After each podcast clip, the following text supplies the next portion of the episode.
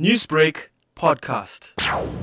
There's quite a hype of activity at the Johannesburg Magistrates Court today, and this is ahead of the appearances of more than 300 foreign nationals who were arrested on Wednesday last week during a raid in the inner city of Johannesburg.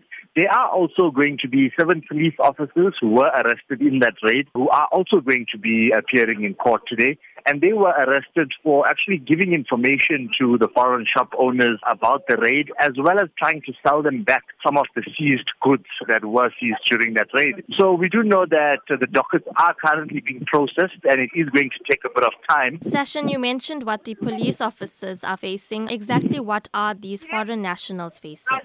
Well, the foreign nationals are facing a number of charges, including the possession of uh, counterfeit goods. Uh, we do know that some uh, were found in possession of quite a lot of uh, stolen items as well.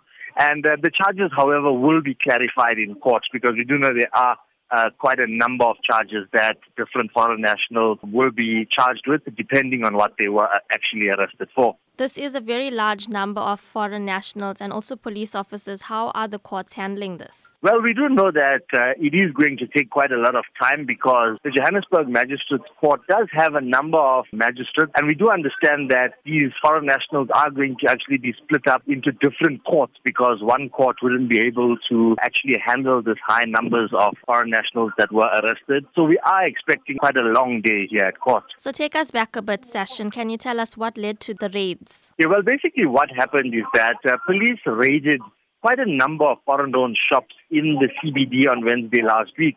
And this follows the previous week's attack on police by uh, what's understood or allegedly by foreign nationals, where we saw them stoning police inyalas and police vehicles, forcing the police to actually retreat. So on Wednesday last week, the police did go back into the city center and that's where they conducted their raid without any interference. Sashin, you are at court today. Are you seeing other foreign business owners rallying outside court in support of those arrested? Well, there are quite a number of other foreign nationals who came out in support of those who were arrested. They are protesting outside the court, singing struggle songs and so on. I did also manage to speak to uh, quite a few of them, and they said that they are here just to show solidarity for those that are actually arrested because they feel the police acted illegally when they raided their shops, and they claim that a number of innocent people were actually arrested during that raid.